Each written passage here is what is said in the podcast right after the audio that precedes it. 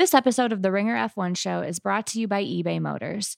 With over 122 million parts, from superchargers and brakes to exhaust kits and beyond, eBay Motors levels your baby up to its peak performance.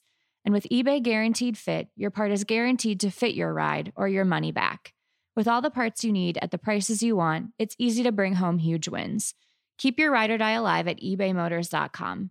Eligible items only, exclusions apply. This episode is brought to you by Armorall. When you want the best for your car, preparation is everything. That's why teams like Oracle Red Bull Racing use Armorall to prep their team vehicles. From interior cleaning and protectant wipes to car wash and wheel and tire cleaner, Armorall, America's number one trusted auto appearance brand, has what it takes to keep the two time defending champions looking their best inside and out. And get this now through May 31st, you can get $5 back when you spend $20 prepping your car, like the Oracle Red Bull Racing team. All you have to do is upload your receipt to Armorall's website after you buy.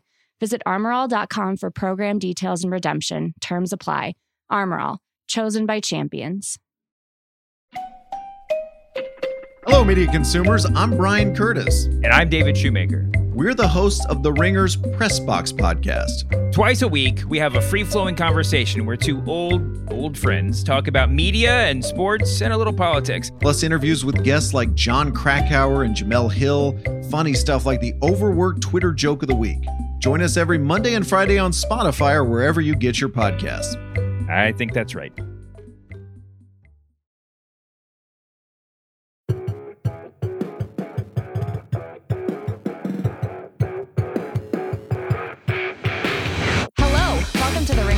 Show, part of the Ringer Podcast Network. I am your host, Megan Schuster, and we are here to dig into the results of a very hot and mildly chaotic Qatar Grand Prix. Max Verstappen wins the race as well as the Drivers' Championship after his P2 finish in Saturday's sprint. Oscar Piastri and Lando Norris come in second and third, respectively, to give McLaren another great result. And rounding out the rest of the top 10, slightly subject to change after Fernando Alonso has a post race meeting with the stewards, are George Russell, Charles Leclerc, Fernando Alonso, Esteban Ocon, Valtteri Bottas, Zhou Guanyu, and Sergio Perez. It was a miserable looking race in a number of respects. It was extremely hot. Multiple drivers seemed more than drained after, but Spanners Ready and I are here looking much more dewy than the drivers and hopefully feeling better hydrated. Spanners, how are you? Hey, boss, I'm not feeling an awful lot better because from a, a, sporting fan point of view, oh, yeah, I've had an awful weekend. I'm a Perez fan, a Hamilton fan, Colchester United fan, and they lost 3 1 at home to Morecambe, even though they had a man sent off after half an hour. So, you know, Lewis Hamilton then, you know, goes out and probably his own fault. We'll talk about that, I'm sure. But thank goodness mm-hmm. Perez saved my fan weekend by having his best race for about eight races purely because he didn't clatter into seven people. So he could have clattered into one person and it still would have been an achievement. But no, overall, you know, from a fan point of view, we take the we take the glory when it comes our way and you have to deal with things being a little bit miserable when they go against you. That's that's the joy of sport. And all the people I wanted to do well didn't do well. And all the people I wouldn't want to do well did quite well. Yeah, instead of crashing, he just got what two five second penalties for exceeding, exceeding was, um, track limits. So it was three. It was three actually three, in the end. So yeah, he did, yeah, he yeah. did get three in the end. And yeah, maybe part of the reason he wasn't able to hit anyone was because you know you have to be on track to hit people, and he spent most of the most of the race off track. Exceedingly tough.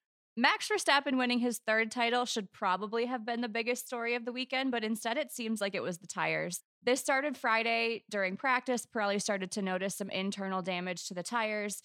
Since it, since it was a sprint weekend, that was really the only proper practice session that they had. So going into the sprint race, they didn't put any restrictions on the tires, kind of trying to see how things went during that race and what kind of adjustments they may need to make it seemed like it was and and I'm just going to take this from the FIA because all of this engineering business is a little bit over my head but they said the issue was caused by the high frequency interference between the tire sidewall and these sort of pyramid curbs that were being used in Qatar. They ended up trying to kind of move some of the curbs around a little bit to hopefully reduce the wear on the tires. It didn't really seem to help. So going into today, they put in a maximum tire life on the cars of 18 laps. So you could not exceed those on any one set of tires. Didn't seem to matter what compound they were using. It was just sort of across the board. Spanners, what did you make of the engineering portion of this? if, if you can explain it maybe better than I can, and and uh, kind of what we saw today. So my background is is electronics engineering, and I did you know radars and stuff. So I'm not like directly involved in that, but having been involved in a lot of development engineering, this does this does happen where you get, and I might get the terms wrong here, but it's something to do with the the free, the resonant frequency, I think is the term, and it's the frequency at which a material will start to fail. So this has happened loads on on sections of of motorway where the the noise the tires make against the road just happens to match this harmonic resonant frequency of the material, and then it can degrade the material, and, and you had these roads where why are tires just popping all of a sudden? And I think I think that's what they're claiming. It's the same sort of effect as when an opera singer can sing at just the right pitch mm. and then and then the glass explodes. So mm-hmm. it's it's a really weird phenomenon. It's very hard to predict, and every time it happens, I think engineers are are surprised because it's not something you really simulate for, and then it happens. Now, there are people I know who think that this is all very convenient, and that you know Qatar brought in some curbs that looked like a row of sharp concrete knives sticking up in the air, and you go, hmm, well, maybe that's the thing that caused the damage to to the tires. So obviously, I can't I can't speak to you know whether they wanted to spare the blushes of the track or not, but this explanation is a, a legit one, and and honestly, if that was what was happening, it's real, and I say hats off to Pirelli and the FIA, they were faced with this problem and they go, right, what, what can we do? So, in that, that scenario, you don't want to create like an Indianapolis 2005 scenario where they just, you know, they have to draft in some some Bridgestone runners to, to go because there's zero Bridgestone runners. Um, obviously, that that was a similar issue with uh, you know the Michelin tires popping in, in Indianapolis. So they came up with a plan, and it was a it was a rough plan. It was something extraordinary in terms of you know president, but it's it's worked. It gave us a race because I think the only other option would be like we can't have a race. You could say to the drivers, well, let's see, there's a curb that's causing damage to the tires. It's that curb there, and they could point at it, and then they could go. So so bear that in mind, and good luck. And then if teams run on that curb and it damages the tires, you could say, well, we did tell you, but that's not really the world we live in anymore. Mm-hmm. The, the, the slight shame is there was a lot of runoff area. So you could kind of say, yep, there's a curb that's damaging the tires. If you if you push your luck on there, you might get a blowout, and then you've got tons of of runoff.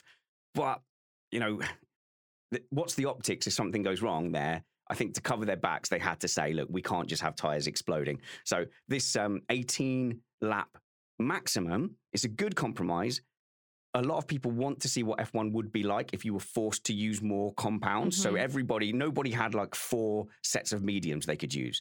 So I think pretty much everyone had to use a combination of hards and mediums, and then a couple of a couple of doomed runs on the soft, which seemed to be you know entirely useless for the race. Uh, but what it did do is it disguised any tire wear issues because mm-hmm. apart from the soft, the other tires weren't really going off, and we didn't have this normal undercut. Certainly, the undercut was was not effective. There was a slight overcut effect, and and there was a slight misalignment because after the safety car, some cars came in to do kind of mm-hmm. that early stop and get it out of the way. So I think you had to do like 18, 18, 18. That's 54 laps. So three stints of 18. oh, the maths. And then you had three laps over. So with that safety car, as soon as it clocked over to four laps, they were able to go, right, mm-hmm. we could pit now and then do three 18 lap stints.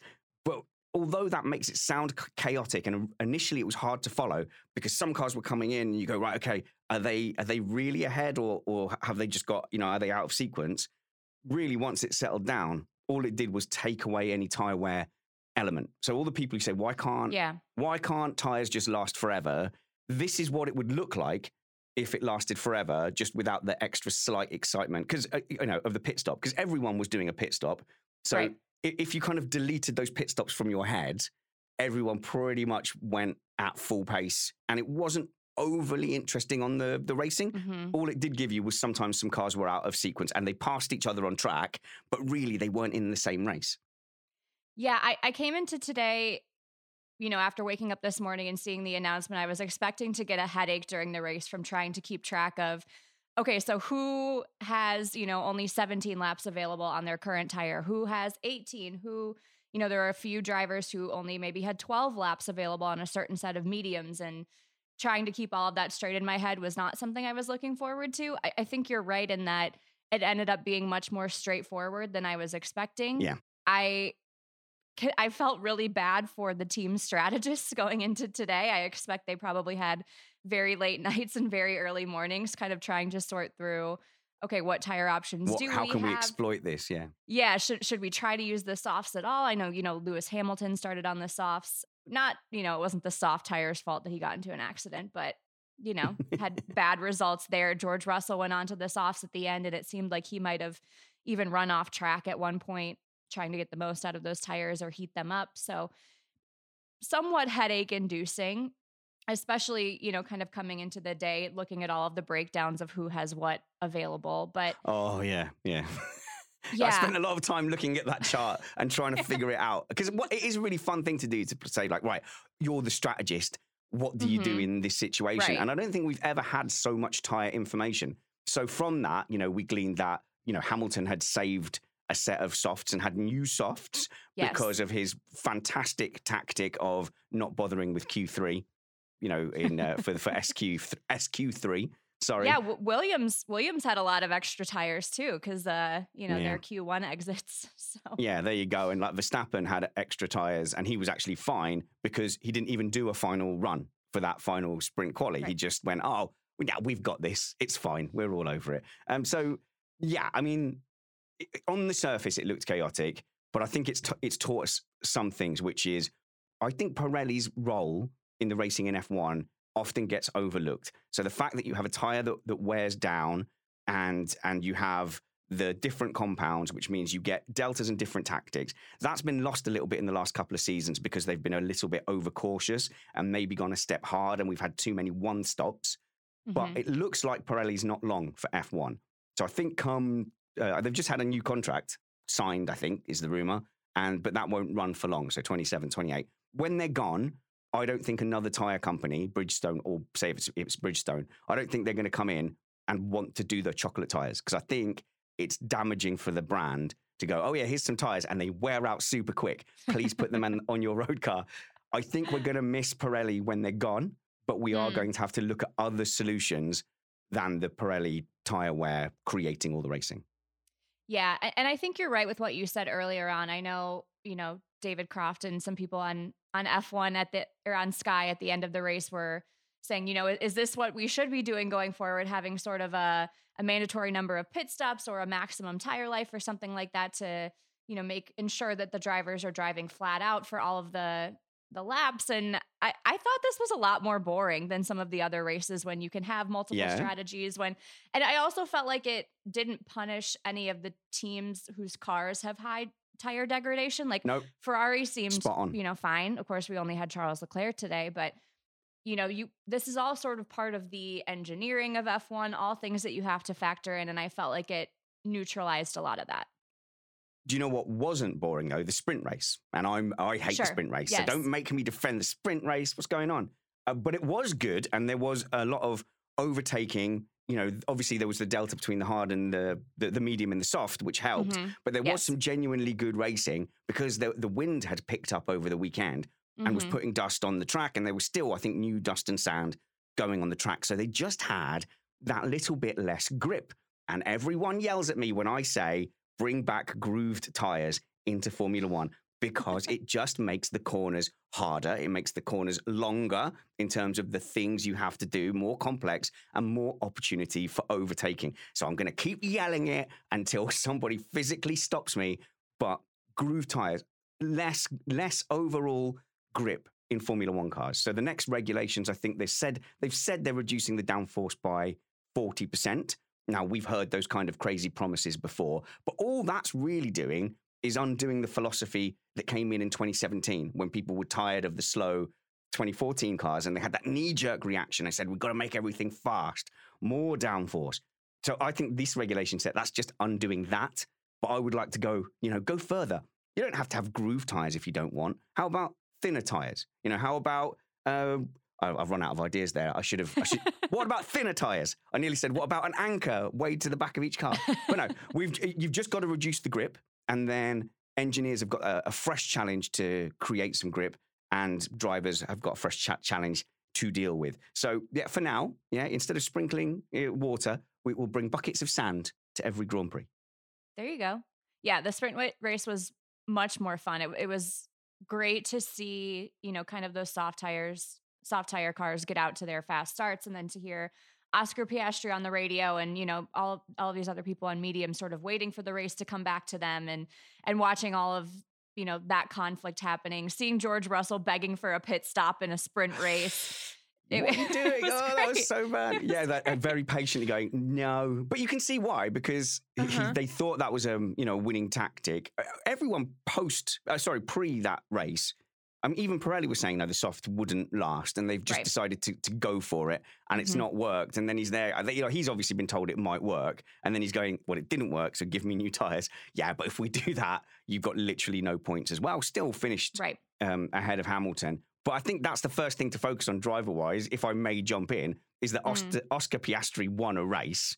And so after the last Grand Prix, I did admit I jumped to the gun in qualifying, and Norris kind of showed him up and showed him who was boss in the Grand Prix. Mhm. But the sprint race here, the beauty of the sprint race for Piastri is obviously that he was on a, a set of mediums that didn't go off. And in fact, like Lewis Hamilton, I'm informed, I'm not absolutely sure this is true, he was on a set of mediums that had effectively done seven laps. So, like, Mm. out, fast, um, battery recharge, fast. Uh, You know, he- so he'd, he'd done like a fair amount of laps on those mediums, and they still weren't wearing off in that in that in that period. So the medium runners had a massive advantage o- over the softs, except for uh, after a safety car restart, where it took them a little bit of time to to, to Mhm. warm up. So Hamilton lost two places after a safety car restart, but ended up going all the way up to to fifth or, or just behind George Russell. So Piastri had um, obviously then his any any weakness in tire saving compared to Norris he had that was out of the window. He didn't need that at the sprint race, but Max Verstappen still had the rocket ship car.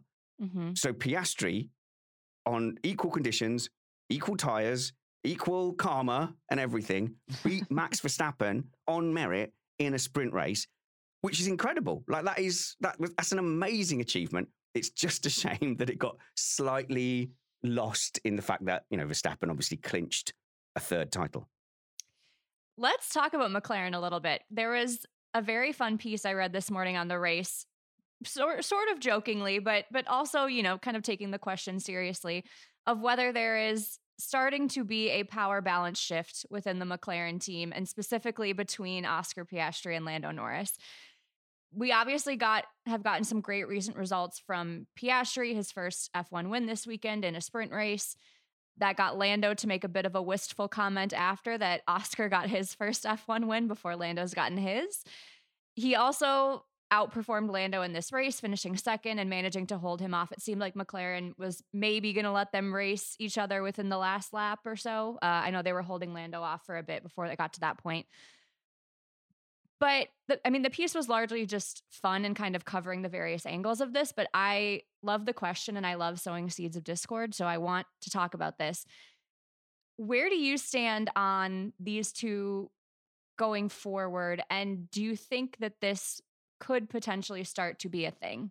Yeah, if they are the the championship leading team next season and that you know in a Mercedes 2014 situation, that's very different to what it would be like if they then drop back down the grid. Yeah, so it's Mhm. it's really dependent. If there if there's a, a title on the line and wins and uh, podiums on the line, which there is at the moment, the wins and the podiums, Right. it, then it starts to get heated. And at the moment, it all came too late. So it's easy for Norris to be kind of magnanimous, do his cheeky little thing that he did today and said, Are you sure? Are you sure? Uh-huh. We can't fight. Very I mean, interesting tone of voice from him I'm there. clearly faster. It was very tongue in cheek. Mhm. It was very tongue in cheek. yes. He had no intention of like, of, you know, usurping team orders, but he Mhm. was saying, I'm faster. And he probably, probably was overall. Yeah. Mhm. And again, I think in circumstances that didn't allow him to show his main advantage over Piastri, which is managing those Pirelli tyres over Grand Prix length stints. So Mhm. change that to a one stop race. I think that looks very different. I, I think that's the same as last week. So I think Norris in Grand Prix trim is is definitely the number one driver there still. But Piastri is still pretty new, and yeah, you wonder like give give him a season, give him a couple of seasons. Will he ever be the driver that can then match Norris over Grand Prix stints? It's interesting, man. But I look, I think that McLaren have peaked. You know, as we said with Aston Martin, they they they front loaded the development at the, at the front, and then it's been kind of a managed Mhm. decline throughout the season. McLaren got it wrong, and then kind of angrily threw the engineering department at these mid-season updates. So they're having their kind Mhm. of Aston Martin peak now. And the thing that both those teams have in common is they're not in a like naturally second fastest car position. Mhm. They're sitting there with this gap ahead of them. And the gap is a Ferrari and Mercedes shaped gap where Ferrari and Mercedes are supposed to be. They're just not there and they're not dropping the ball. So I think it really comes down to, you know, the start of next season. I'll put a bet out there. Come on, bookmark this. Start of next season, first three races in the flyaways. I Mhm. think you're going to have Red Bull fastest, Mercedes second fastest, Ferrari or Aston Martin, and then McLaren. So I, I don't Mm. think that. So McLaren are out of sequence. If, is that a good way to, to think about it? It's like the other people had their pit stops, and Yeah. now Mercedes, ha- McLaren haven't had their pit stop. They're still going to have to pit. That- That's a terrible analogy, but I think you know what I'm driving at. I do. And, and even today, we have to take into account the fact that both Mercedes started the race ahead of them. And if they don't get into Yeah. an accident, Lewis is probably out there. Oh, George is probably out there. And, you know. McLaren may not have a single podium th- today instead of two. So that there is there's certainly a lot to keep keep in track. I, I'm sort of waiting for the point where Lando may start to miss having Daniel Ricciardo as a teammate because if if this Oh, keeps yeah. up and, and if Oscar starts to become consistent, I think that's going to be the thing that we'll have to see because Lando's an incredibly consistent driver. He's he's going to get the most out of the car 9 times out of 10. He doesn't make silly mistakes. Like you said, he's he's very a solid tire manager. He can do, you know, whatever you're going to ask him to do. So I think if Oscar can keep up this level of performance, then it will become a much more interesting question than it is right now. I want Piastri to be able to usurp Norris. That's where my fandom is going. I Yeah. suspect next season Norris is going to have the better race performance and will still be the number one, but I don't think they're going to be as high as they are now anyway. Sure. That makes sense. Um let's let's just do it. Let's just dive right no, into Mercedes. I don't want to. I know what you're going to say, and I don't want. Oh no! But just but just think about it. If we get it out of the way now, then then it's over. You know, then it's, like- not it's- looming over our heads. it's uh, it's like it's like a roast dinner. I always eat the broccoli or Brussels sprouts or asparagus today. Who likes asparagus? No one. That's who. And you just you get that out of the way. Oh my god, weirdo. Okay, see, I, I, I've said that to my kids, and I get in trouble from my wife when I say, "Kids, eat all the vegetable first, get it out of the way, and then you can enjoy the stuffing and the chicken and the gravy." I get told off for that. All right, then let's have our asparagus. Let's do it. Lap one, George gets squeezed a bit right in between Lewis and Max. Lewis is trying to surge around the outside, trying to take advantage of starting on the soft tires. Doesn't leave enough room for George. George runs into the back of him. Lewis skids out to the side. His tire pops off. He's out of the race. George gets a little bit of a little bit of damage though. I but I think he ends up going into the pit lane. I don't even think he ended up needing a front wing, so I, nothing was too too difficult there. But I saw some people cite this as uh, sort of Lewis and George's uh, Barcelona 2016 no, moment, no, no. which was uh, which was very fun for me. If you don't know, that's referencing the Lewis Nico Rosberg crash that took both of those drivers out of the race there.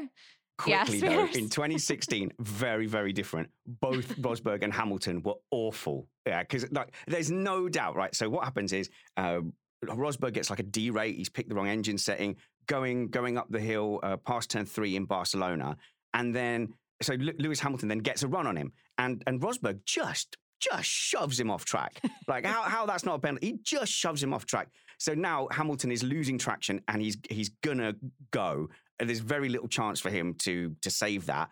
And I firmly believe Hamilton kept his foot in through that time, through the grass, to make sure, well, if you've taken me out, you're coming with me. So I think they were both awful in that situation. This is much more of a just a thing that happened. Yeah. I don't think there's any there's no ill intent here. Whereas in 2016, there was a lot of ill intent.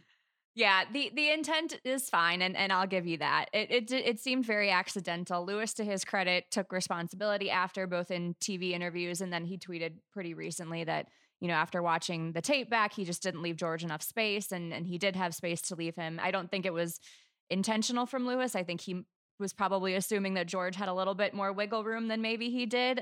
But we've seen a few incidents between these two recently, and and George you know, was protesting quite a bit over the radio after the accident, was, So, you know, seemed up, upset with Lewis and then kind of came back a second and a third time to sort of apologize, but also say, like, I had nowhere to go and, and seemed really, really defensive over it, which was interesting.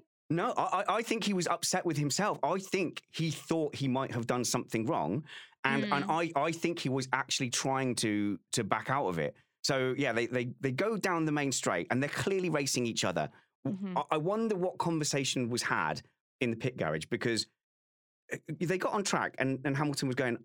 "I- I'm, I'm going to be a sitting duck with these guys. He's the only one on soft Right. tires, and they're not going to last long. We now know they, they were doomed. So Mhm. that was probably the wrong choice, and Hamilton was probably right to go. Yeah, I'm just going to get swallowed alive. His only chance is to get up the road, get ahead, and just Mhm. disappear up the road. And and essentially, then his plan is not to be racing Verstappen or Russell. He's actually racing the back markers or the guys in the midfield that are then going to be in his pit window. So every Sure. person that he can overtake and get out of the pit window, uh, then that that gives him less work to do on that that second stint. So they must have talked about the fact that Hamilton is on the clean side of the track. They saw the advantage you get off the line, off the soft tyres from Russell's great start on Saturday. And Mhm. Russell knew that as well because Russell said when they, he was asked, "How would you get that great start?" He said, "Oh, it's the you know it's the tire advantage." So it was fated that they would at least end up side by side. Right. Hamilton, Hamilton was a little cheeky on the straight. He fully boxed Russell in. So Russell was behind Verstappen, and then Hamilton positioned himself alongside Russell so that Russell had nowhere to go. Like Mhm. completely boxed him in. It's quite a sort of classic move, but then that means when they get down to the corner, he's only fighting Verstappen, and Russell's kind of forced to back out. But, but Hamilton, he's got he's got the run, he's got the momentum. Actually, Russell's probably only keeping up because he's got a slipstream from Verstappen, and, and Hamilton hasn't. And and then and then Russell just moves left. I haven't seen anyone else talking about this, so maybe I'm completely wrong. But but Russell decides, no, I need to get out of this being boxed in. So he just moves left. And then Hamilton is forced to also move left. So even by then, I went, oh no, they're really, they're really fighting each other here. What's going on? Now, okay, so this is where I, f- I flip into a bog-eyed Hamilton fan mode, okay? Mm, So like fully, Let's fully it. admit I'm a Let's do Hamilton fan, right? Mhm. So he they go down into the corner. Hamilton just brakes so much later. And that is again, it's having the, the tires to do so. So those tires will be warm straight away. They will respond straight away. So he's able to then connect with the track. His lock point is is more aggressive because he's got more grip. So he can just brake later and go around the outside. So first instinct is, oh, he's just he's sandwiched Russell. He's turned in on him oh, this is an absolute nightmare. And then you're in your fan mode, you're going, do they survive? Do they? I've seen a wheel. I've seen a wheel rolling away. Please be Russell's wheel. Please be Russell's. wheel. But that's what you do if you're Start a fan of someone. bargaining with the sports gods, Yeah, hoping it's not yeah. his wheel. Please, please, Pirelli gods, let that be a, Russell wheel. So yeah, you see the wheel rolling off. No, it's Mhm. Hamilton's. He's in the gravel. It's over, and it's gutting. And then you go straight to like denial, and you go, "Well, there must be something. There must be some mitigating circumstance. Mhm. Russell must have understeered." So Right. you know, I, immediately I'm there, just looking at the any onboard I can find on on Twitter, and it's actually really interesting to look at it from from Russell's point of view. And he said, "I I was looking forward." Yeah. And he said, I, I, I didn't see Hamilton coming around the Mhm. outside. And I think that's what he was on the radio. He was genuinely going, I think this might have been my fault because I wasn't looking and I didn't see Mm. him. But it's fair because I, I think had Hamilton got there even a little bit earlier, Russell Russell would have gone, Well, I'm, I'm behind and I'm sandwiched. So it was Russell's front left, Hamilton's Back rear right. right. Yeah. And Hamilton's even got his nose ahead of Verstappen by the point of the Mhm. contact. That's how big the overspeed was.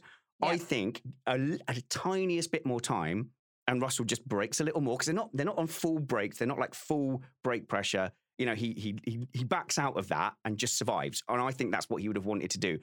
But Hamilton just appeared, like he said, out of nowhere. It was it was. I think it was. It's a legitimate move. uh, but he just didn't leave Russell the time and space to do Well, anything. And, and I think the space is the big thing, right? Because he did he had plenty of space out and to the left, and and of course Lewis is going to want to take the the line that's going to give him the best positioning because he's on those soft tires, and like you said, he has to take full advantage of that right from the get go. But he had at least a car length out to his out to his left, and if you give no. George a few more inches there, I I think this is I like know, a so totally fine unlucky. thing, and nothing happens. I think there's a an older racer mentality about owning the corner, which I don't I don't think gets talked about too much now. But he, he would have gone, well, I've I've got, you know, my rear tire is is past his front tire. I own the corner. And let's say that was on the apex and he'd gotten around to that position. I think most people would go, yes, it's up to that inside car is you can't go any further right. You have to pull out because you you've lost the corner. But I just don't think that applies here. I think you just you can't drive into a space where there's two cars, and that's essentially what he's done today. And it's it's rare. I think the last time we saw him do it, maybe it was 2022 Spa, and he did that on Alonso. Um, you know, Alonso was really fighting, keeping his foot in going into Les Combes, but again, he's just turned in. He's he's thought I'm past, and the move's done, and it and it hasn't been. So that's why he seemed surprised and blamed Russell to start with. Because as far as he's concerned, the move's done. Then I got punted. What's going on? But Mhm, yeah, and mhm. unfortunately, that's that's um, that's all on Hamilton. But you've got to wonder, you know, what what were, what was the conversation at Mercedes? Like, surely the conversation was you give each other like a car's width Right. everywhere because what what a waste. Russell could easily have been second. I think Hamilton's strategy was probably a bit doomed. But yeah, what what a what a throwaway waste in a in a battle for P two against Ferrari. Yeah, both of their radio messages were were really tough. Lewis, yeah, it's just sounded completely resigned to it. George was furious that, you know, for his second or you know, for the second time in recent weeks he's gotten taken out.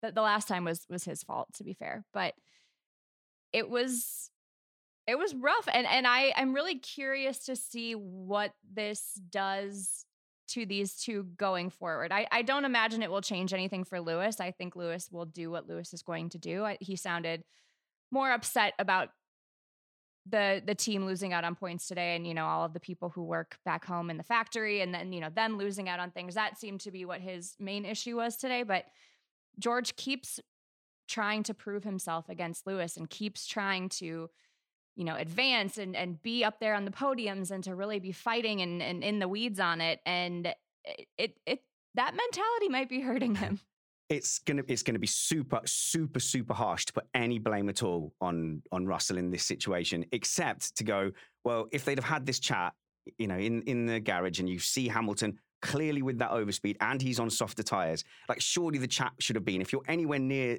the vicinity, let Mhm. Lewis go. He's not he's not on the same right strategy as you. Um, so I, I wonder if there's, you know, you could say a little bit of both of them over fighting each other, and the team Mhm. hasn't yet cottoned onto it. Because Yeah. if you look at the last few races, they they have got sights on just beating each other over over everything at the moment. Yeah, it's difficult. This episode is brought to you by Armor All. When you want the best for your car, preparation is everything. That's why teams like Oracle Red Bull Racing use Armor All to prep their team vehicles. From interior cleaning and protectant wipes to car wash and wheel and tire cleaner, Armor All, America's number one trusted auto appearance brand, has what it takes to keep the two time defending champions looking their best inside and out. And get this now through May 31st, you can get $5 back when you spend $20 prepping your car, like the Oracle Red Bull Racing team. All you have to do is upload your receipt to Armor All's website after you buy. Visit armorall.com for program details and redemption. Terms apply. Armor All, chosen by champions. This episode is brought to you by Mobil 1.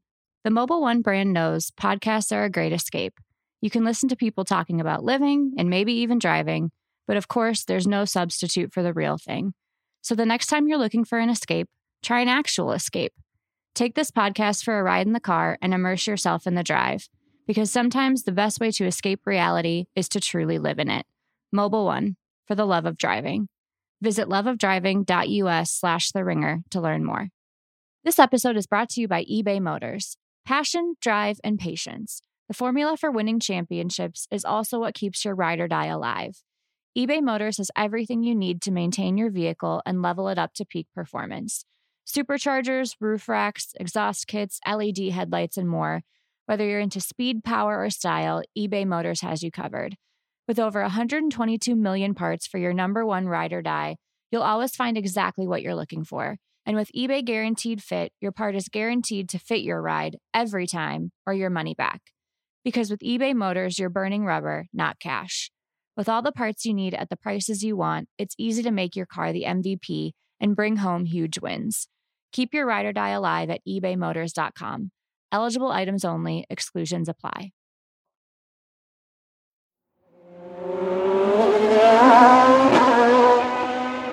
I think we'd be remiss if we didn't talk about what should have been the biggest F1 news of the weekend, even if it felt largely inevitable since probably right after Miami. And that is Max winning his third drivers' championship, his third straight drivers' championship. This now puts him in the company of figures like Jackie Stewart, Niki Lauda, Nelson Piquet, Ayrton Senna. He won during the sprint race on Saturday, which we were talking on Saturday, and I said that he should have tried to throw the race to win on Sunday to give it the proper the proper due and to be able to have really the proper celebration because I imagine it's really hard to be especially excited and celebratory on a Saturday when you know you have to race in a Grand Prix on a Sunday. But he still would have needed a good result from Checo. And of course, uh, Checo got into a disappointing accident with Kevin Magnussen and Esteban Ocon and didn't finish the sprint. But Hulkenberg, Hu- Hulkenberg, and Hulkenberg. Yeah. Yes, sorry, Hulkenberg. But what will you remember most about this season from Max overall and, and this championship? to Verstappen fans listening, like enjoy that. That you know that level of of domination was earned in uh, preseason. You know, and it's one they they they came out they they designed the car and it was almost fated from the early races that they were going to win this title. So once the car developed away from Perez or whatever is going on with Sergio Perez, Yeah. and and it and it, when it was clear that there was no challenge from Perez, because look, he he finished P12 today, and it, and it looked to be like a good P12. I- I think it was P12. 10, Like he's- 10 was it P10, was it? because of Oh, some, okay. some penalties. He, he had three. Did he, did he survive? Okay, fair enough. Okay, yeah, but well, when you Lance, see this, Lance, Lance Hmm. had a penalty late that dropped him down below.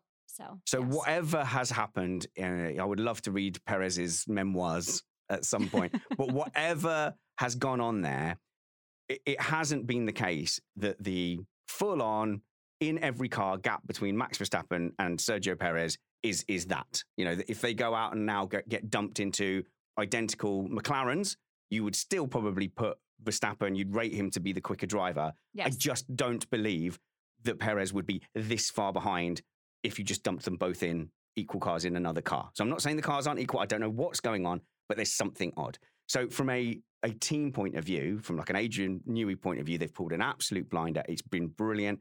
Verstappen has been robbed in a way because he hasn't had to do to fight like he fought in 2021 or even in the early part of last season uh, against the Ferraris. And it sort of meant something a little bit more, a little bit more special, a little bit more of like a release of energy at the end that you, you did it. But this was inevitable from like Monaco. And in fact, Yeah. probably that, that race in Miami where Perez was leading.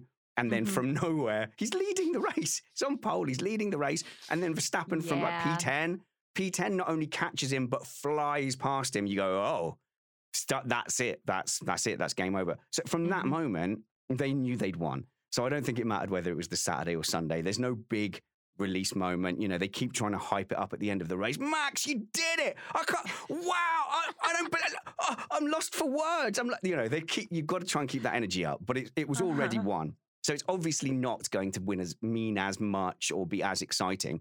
But they can certainly revel in the success of the last seven or eight seasons, where even when they weren't the fastest car, they were probably one of the, at least the top two at developing in season. And during that time, Verstappen kept putting teammates to the sword and making sure that he was the number one driver, and he's always Mhm. the driver, you know, on the on the engineers and the team bosses' minds. So it's it's a culmination of that, all that hard work. They got to the point where they could just topple Mercedes, and then they've overshot that by by a long way, and they've probably got enough in the bag to to resist a Ferrari or Mercedes resurgence next season and the season afterwards. So we're just witnessing one of the great team driver combinations. This is now on path to be Schumacher, Ferrari. This is on path to be Hamilton, Mercedes. We're in one of those eras. It's Yeah. spectacular. Yeah, I, I think it's really easy to kind of put all of the, you know, congratulations on the Red Bull car. And I think to a certain degree, obviously that's rightfully so. This is a a rocket ship of a car. And I think even Max would say that.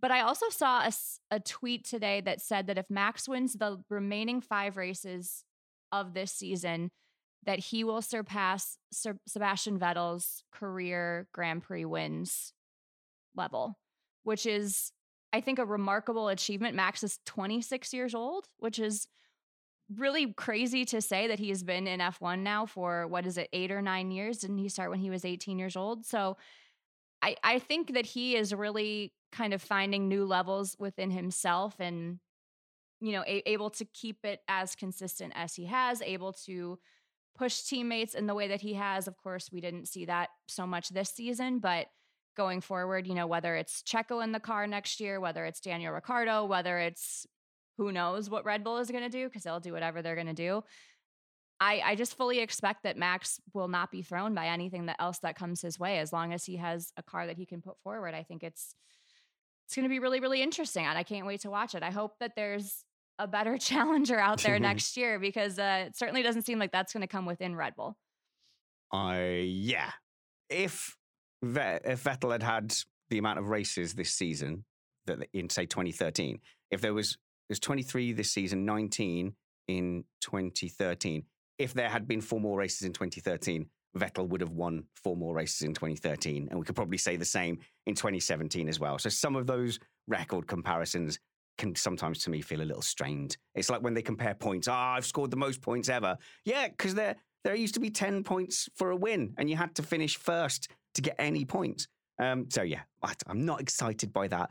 But Max Verstappen fans, soak this in, enjoy it, um, because I, I hope that all the Max Verstappen fans that flooded into Formula One um, because of Max hang around when it's not going like that for Max, or if Max retires. And you know, this sport, this sport doesn't always dish you up your favorite driver on a podium, uh, on a on a win, and in a championship. Do you think F1 will try to do anything going forward to have these Yeah. wins not come on a Saturday? Do you think they care? Oh, oh, I don't think it matters.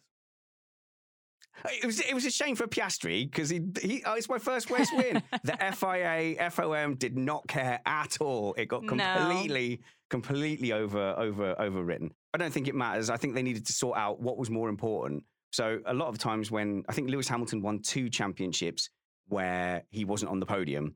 And they kind of tried to give him the championship and, and also focus on what was going on on the podium. You've got to decide which one's more important. And I think it's always the champion.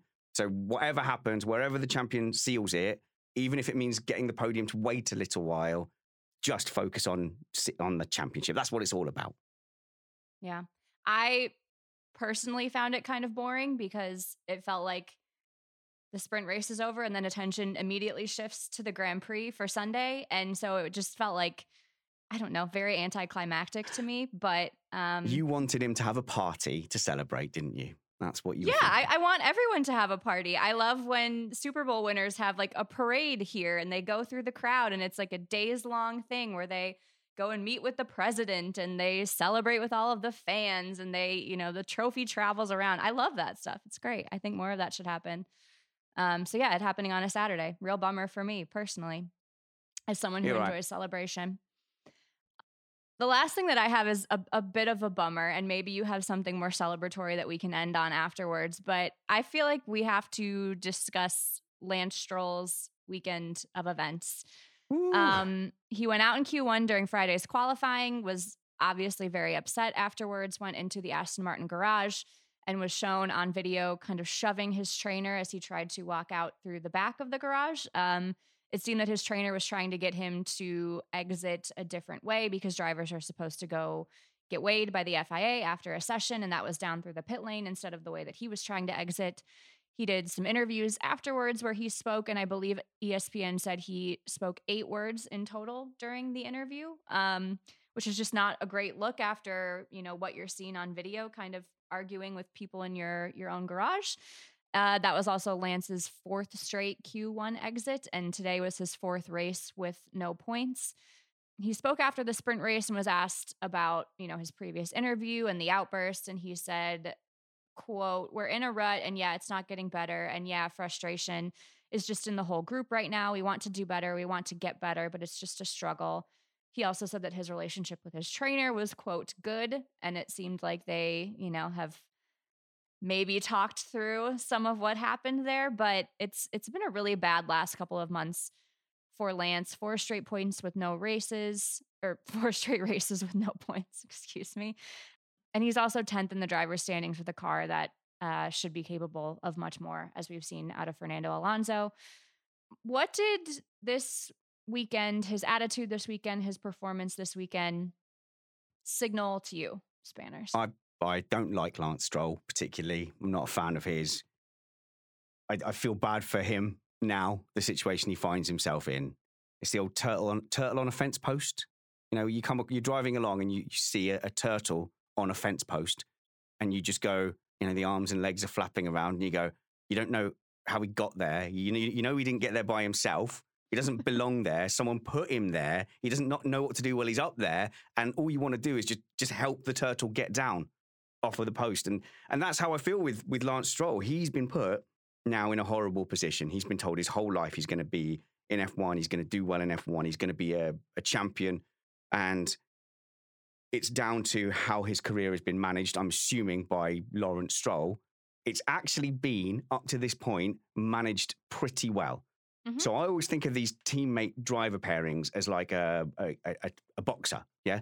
So with a boxer, the reputation is hurt a lot if you lose. So they don't go and put him straight up against the contender and then, you know, the, the champ and then get beaten up and then work their way back out. You know, they're careful with who they pitch the pitch their boxer against. And in the junior series, you know, you heard a lot of reports about very compliant drivers that were there very much to support Lance mm. Stroll.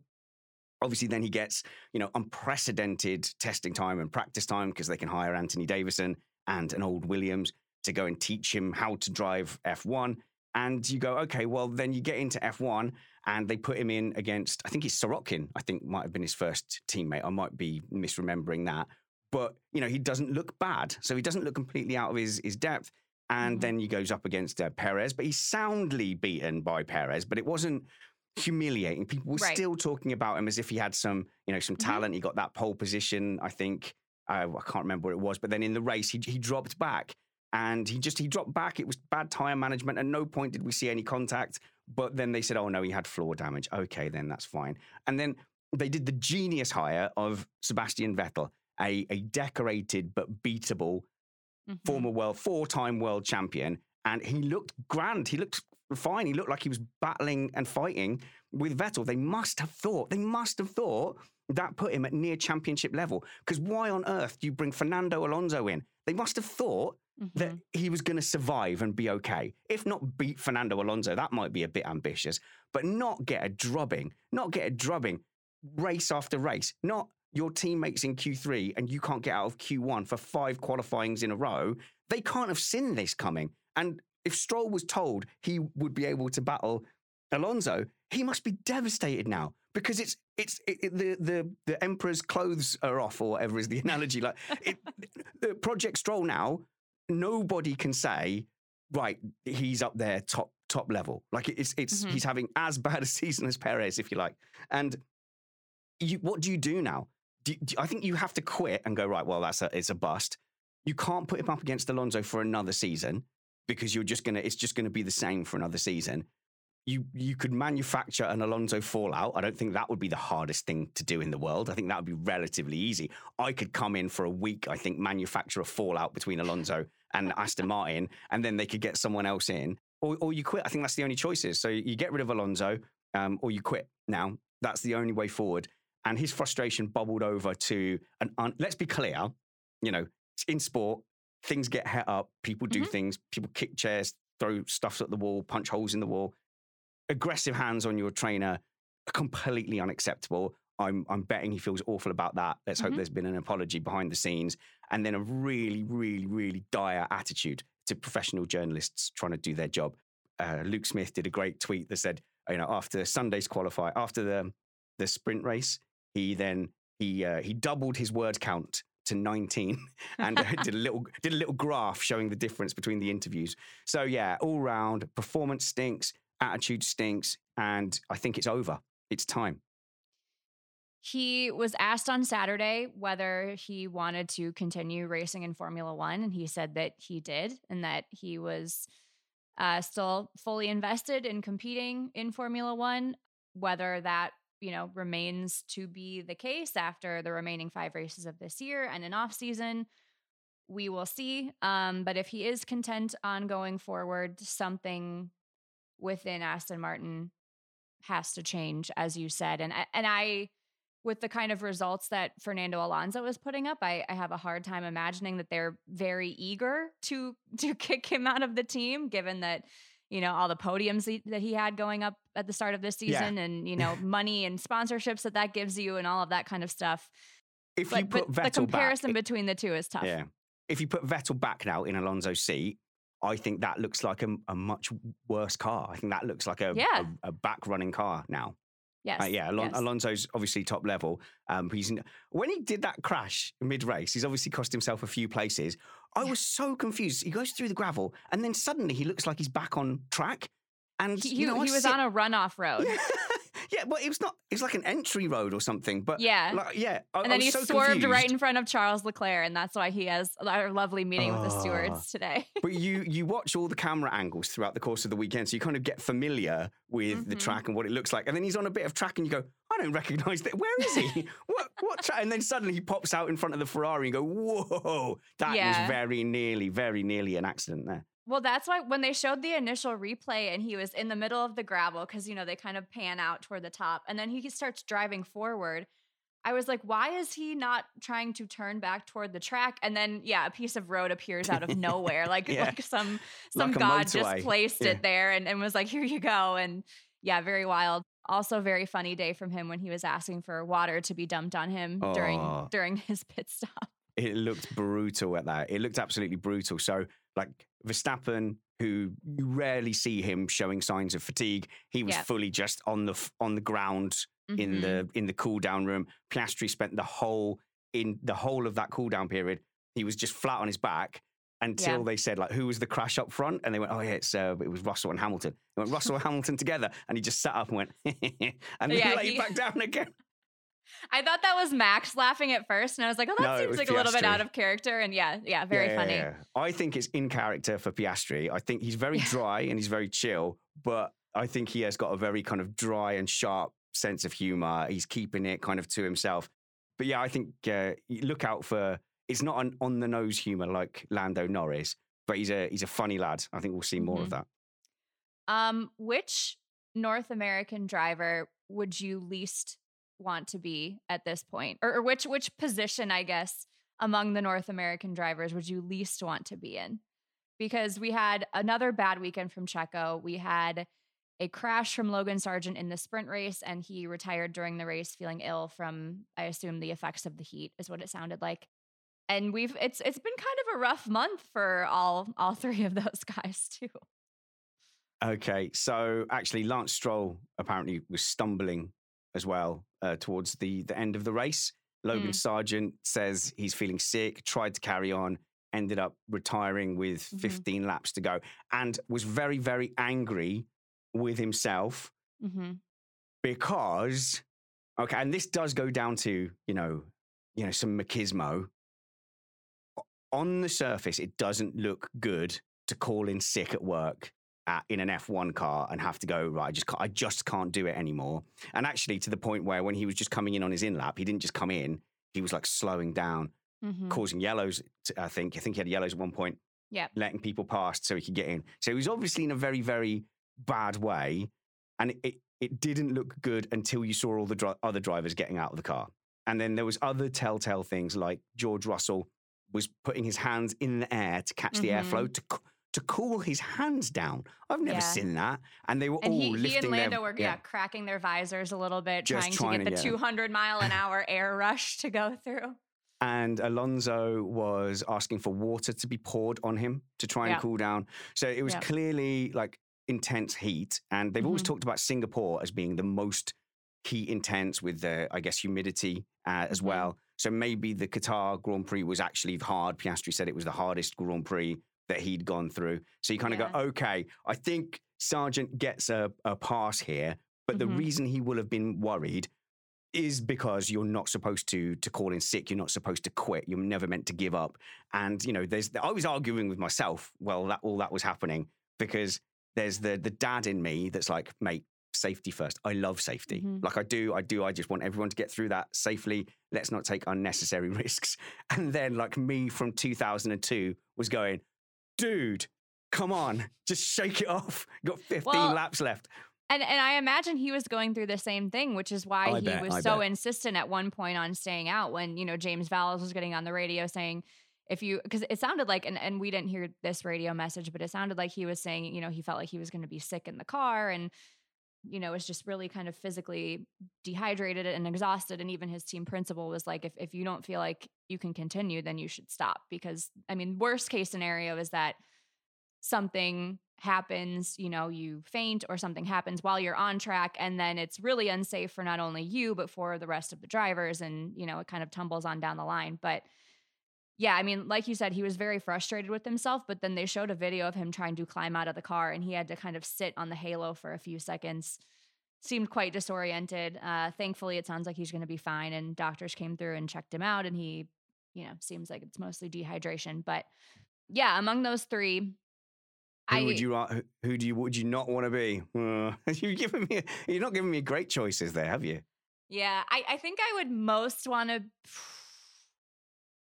This is tough because I don't want to be Lance Stroll, but I think being in Aston Martin is probably the best situation out of the three.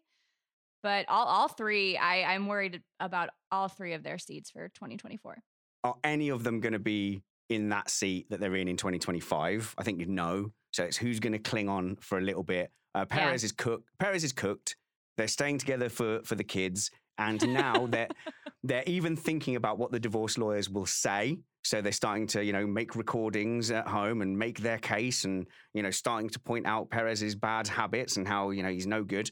So, and I think that will come out when they decide to replace him early in the season next season. They'll go, oh, you know, we gave him every chance, but look, it's gone, you know, it's gone this way. So Yeah. we've got, we've got to, we've got to bring Ricciardo in. We've got no choice. Lawson comes in, although apparently I've heard rumors that the, there's there's new negotiations now with Williams.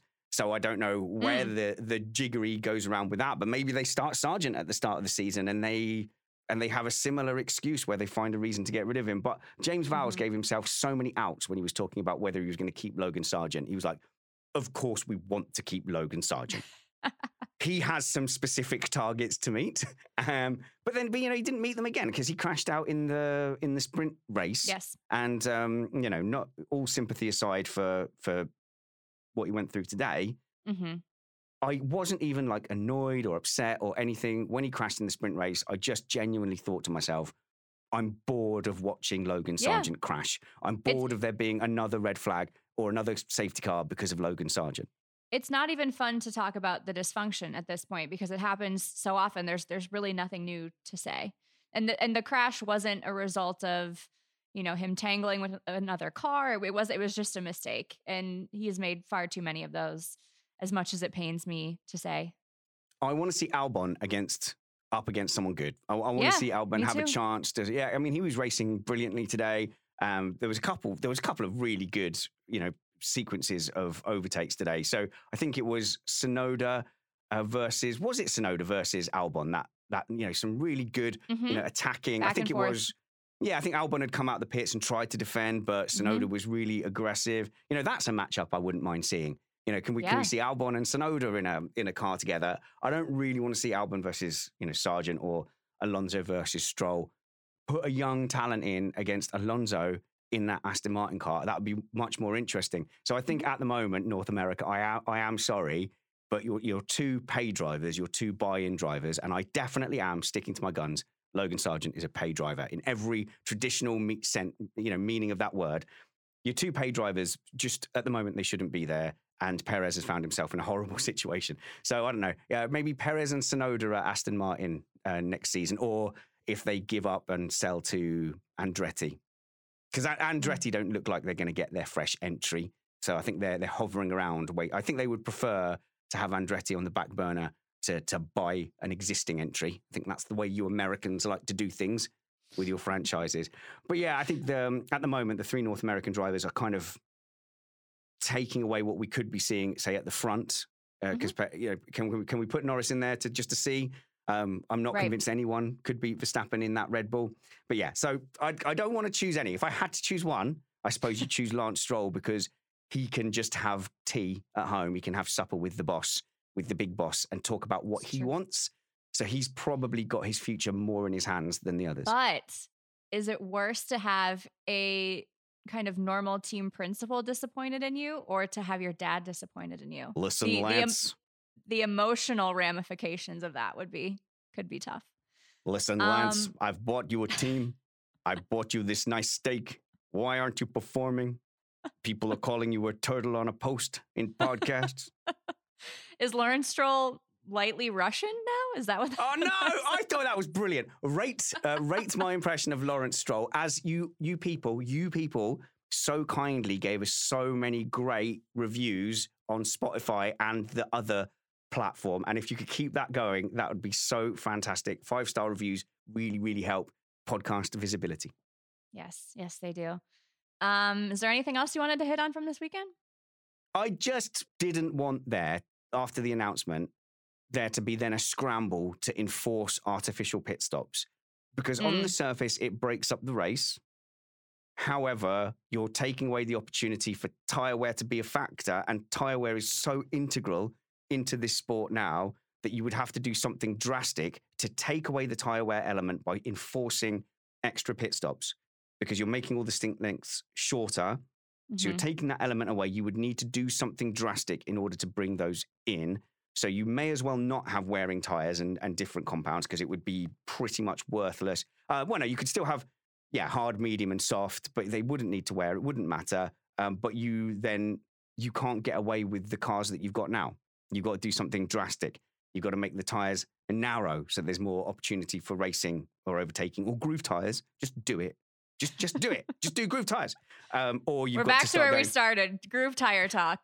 because you've got to do something. Everyone complains, oh, DRS is artificial. Yeah, do you know what else is artificial? Race cars. So you've got to do something to make sure it's not, you know, a, a train. Otherwise, it's just the 90s again. And trust me, if we went back to 90s levels of racing, the audience would absolutely disappear. So if you're mm. not going to do your your tire wear, you got to find you got to find something else and and it probably means making cars half the weight, which they're never going to do, um, or it means doing something drastic with the tires, or it means stripping down the aero to brutal levels, which I also think that they they won't do. So in a way, I'm glad that the enforced stops didn't make it a crazy, memorable, all-time classic. Yeah. Because then you know there would have been a, a knee-jerk reaction for next season. right, that's it. Mandatory two stops. So, this is a message to F1 and Liberty Media to say that if you try to enforce mandatory stops, Spanners and I will picket outside of your headquarters. Well, where is it? Because you know I'm in the UK. Is it? Is it? is it UK? If it's not far. So, so this is not the hill that you're willing to die on. No. Well, if it's if it's really convenient, I'll do it. Like if it's like driving distance, if they go. schedule it on a Tuesday when I've got to take the kids swimming, I'm uh, probably not gonna. I'm not. I'm not gonna make that one. So. Some really really strong uh, strong viewpoints being expressed here. Thank you, Spanners, for joining. Thanks to Erica Cervantes and Chloe Clark for the production help. And thanks, everyone, for listening. This has been the Ringer F1 Show. We will be back soon.